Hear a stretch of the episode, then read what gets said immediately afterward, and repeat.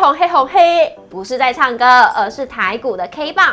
台股呢以红黑 K 交错的方式来表现，表示反弹之路辛苦了。那昨天呢，我们也帮大家整理了六大产业，跌得越深越会喷。盘面上呢，像是 A B F 面板，还有航运等等，今天都在谈。跌升股也为台股带来了信心，台股已经连续四天都没有破低了，这会不会是好的开始呢？以时间换取空间吗？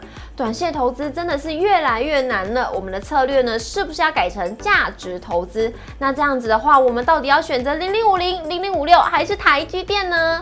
小孩才做选择，我全都要。记得按赞、订阅、留言、加分享，开小铃铛。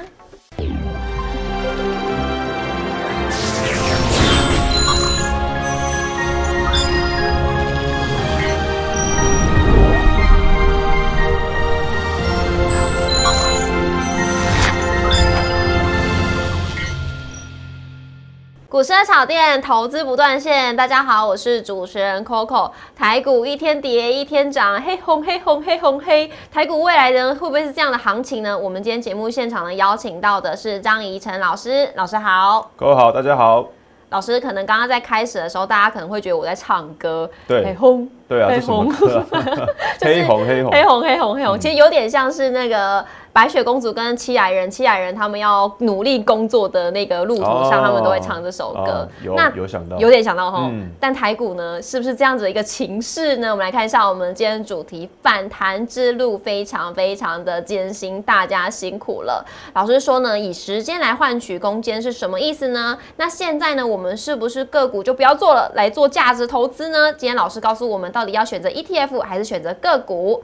先来看一下我们今天的大盘走势，今天大。大盘呢有一点虎头蛇尾，台币今天是再度的走贬，台积电是开低走低，失守了四百元大关，今天是收在本日的最低点，拖累了大盘。金融股呢今天同步的走弱，盘面呢就靠传产权之股来撑盘，长荣、阳明、万海今天涨幅呢都是有收红的，显卡族群群起大反攻，汉讯。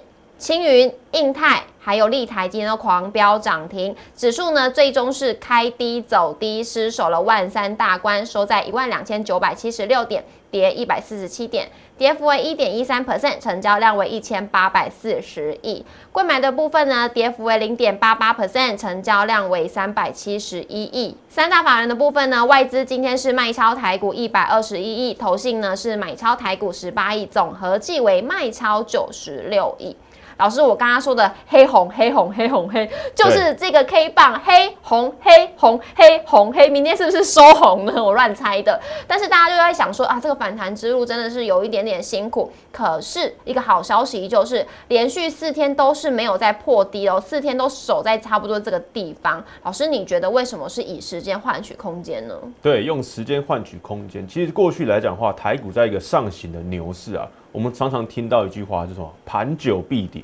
嗯，但这个是在一个上升的这个趋势当中，你盘久了，哎，没有上涨动力的，可能就会往下跌。但是现在趋势是往下的，从这个什么台股在一月创了这个历史新高，这个一八六一九点以来，哎，趋势是往下的，往下拉回五千多点。但是这边如果盘久，那就可能不是必跌，反而盘久会看到反弹。嗯，那你既然又哎会看到反弹的话，你盘久就会需要时间嘛。所以等到利空反应差不多了，哎，盘久就有可能什么，哎，会出现反弹的几率是比较大。所以你现在要用什么？用时间来换取后面反弹的空间。所以这个是非常重要的。现在来讲的话，股市是跟哎过往的这个大牛市啊，比如说去年的这个哎一波的大牛市是完全不一样的。所以现在要用不同的时间来做思考。那现在来讲的话，前波的低点啊，一二八零九，嗯，这边的防线啊，其实一定要守住。那这边如果失守的话，再往下就要看到这个一二。对吧？六八二，对，一二六八二，这个前面这个历史新高，曾经这个这个悬挂三十多年的这个历史新高，这边一二六八二就可能是下一波这个信心的关卡。如果这两个低点都跌破的话，那可能哎，空方的力道就会比较加重，多方也可能什么哎，相对来讲恐慌上来了，可能会这个停损停利的。所以目前来讲的话，这边防线先守住，先用时间换取后面反弹的空间，有机会盘久必反弹。嗯哼，老师，老师的意思是说呢，现在不管是多方啊，还是空方，其实现在都还没有谁赢谁输的感觉喽。对，那另外一方面，用时间换取空间，有另外一个意思，就是我们今天这个主题嘛，就是说，哎。你这个用存股的方式，或者说用这个比较长线价值投资的方式，哎，用时间换取空间，也就是说，按照时间，按照这个相对低点来讲，哎，你这个分批布局进场，那后面你用时间，比如说三五年的底部抓到之后，平均的一个对吧？平均来一个什么成本，哎，是有机会在未来。这个开始逐渐获利的，这个是另外一层的意思。是的，那我们先来聊一下，因为台币今天呢，好像又再度的走贬了。对，那台币在没有止贬的情况之下呢，台股是不是还没办法止跌？对，台币又回撤到二零一七年以来的一个相对的低点。嗯，台币这个现行啊来讲，哎，那个美元兑换成这个台币啊，这个越往上走，台币是越弱的，所以。台币目前来讲是是说，哎，回到这个二零一七年以来的这个这个新低，所以台币在这样一个趋势啊，其实今年啊就非常明显。你从什么？二零二二年基本上是一路的这个什么画面上的黑那个红黑棒，所以一路的往上到今天啊，都还在创这个什么近期的这个新低点，也就是这个汇率的新高点。那这样来讲的话，对于台股是非常伤的，所以外资的这个卖超力道还是存在，不管台股上涨还是下跌。外资基本上都还是站在卖方，哎，这个来做这个一定程度的调节。那投信的部分，其实这几天来讲的话，投信在过去四天啊，哎，其实是站在这个卖方。过过去三天连续站在卖方，今天反而开始转买，所以投信的部分也也做一些换股调节，现在也开始在力挺台股。所以这目前来讲的话，台币啊，如果能守住三十二元，把它压抑在三十二元以下的话，会对台股回升、回复这个精气神的话，是一个非常重要的这个指标。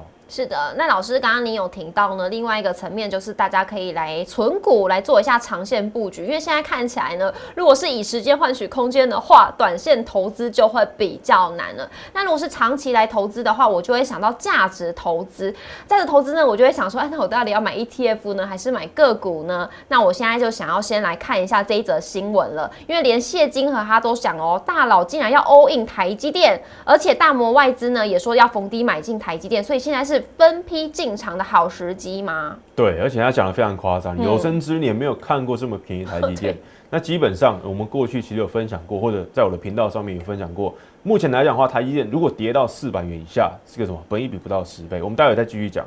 也就是说，目前来讲，哎，外资法人或者内资的大咖或者内资的法人啊，基本上都看好台积电在四百元以下，算是一个超跌、本利比过低、过便宜的一个阶段啊。所以现在。这个会往万三以下来做回撤的话，台积电往四百元以下来做回撤的话，其实支撑会慢慢浮现了。哦，那今天台积电又收在最低点，难道这个也是他会想 all in 的原因吗？对，最低点前面是在三百九十五，今天来讲的话收在三百九十五点五，那可能在这个礼拜啊，有可能会回撤到这个前波的低点。但是我们刚刚讲了，哎，目前很多法人、很多大咖都瞄准在四百元以下的位置。要来做分批买进，对？那台积电，我认为啊，它不是这个超短线的股票，对你不是要炒它这个什么未来三到五天的底部，对，不是要抄底。我们要看台积电是要看什么未来三到五年的一个底部，所以你要用正确的观念啊来看到台积电的话，哎，你的操作会比较顺手，比较顺心。如果你是想要抄在什么，哎，这个最低点，坦白讲是比较难，因为什么？相对来讲，台积电。被外资哎，这个持股高达七成以上，对，以前是更多，超过八成，现在持股已经降到七成，但是外资还是主要的，对不对？台积电的这个股价的影响力，所以目前来讲的话，台积电啊，你想要抄到它的底部非常难，所以你只能说来到本利比相对合理、相对偏低、比较便宜的时候来做这个中长线的布局，分批布局。所以不是要抄什么三到五天，是要抄未来三到五年的一个相对低点。我认为这边是有机会的，所以。对于想要存股的话，我认为台积电会是个首选啊，因为相对于你存其他股票啊，其他股票可能会怎么样？可能会下市啊，可能会变成什么？哎，你未面对未来的竞争的这个环境啊，万一被淘汰的话，嗯，哎，这个什么股价可能会继续走跌，然后呢，哎，市场也会淘汰这家公司嘛，那公司可能怎么样？哎，这个什么这个产业前景变得不明朗了，那未来基本上怎么样？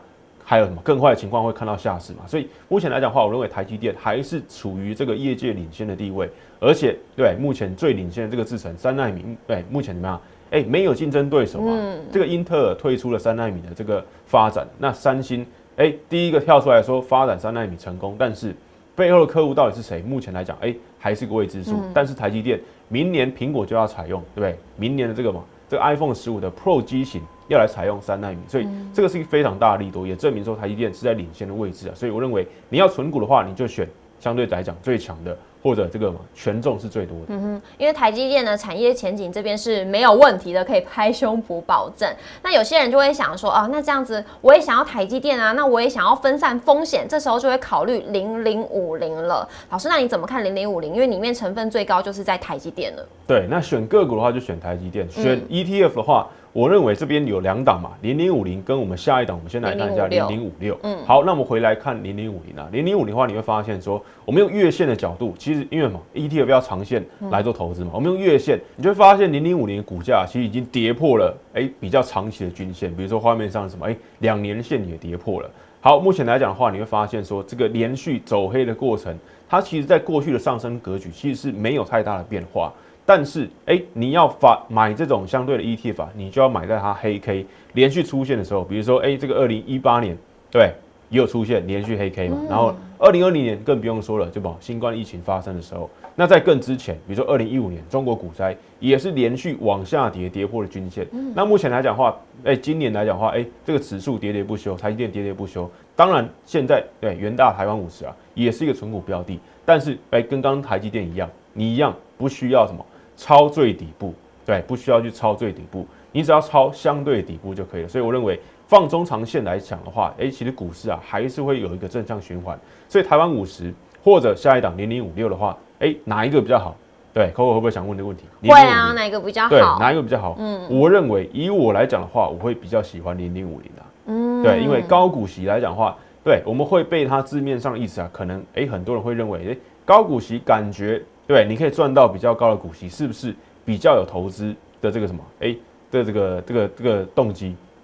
但是我们按照这个股价线型来看，你就很明显了，零零五六明显就在什么，已经在相对低的位阶啦。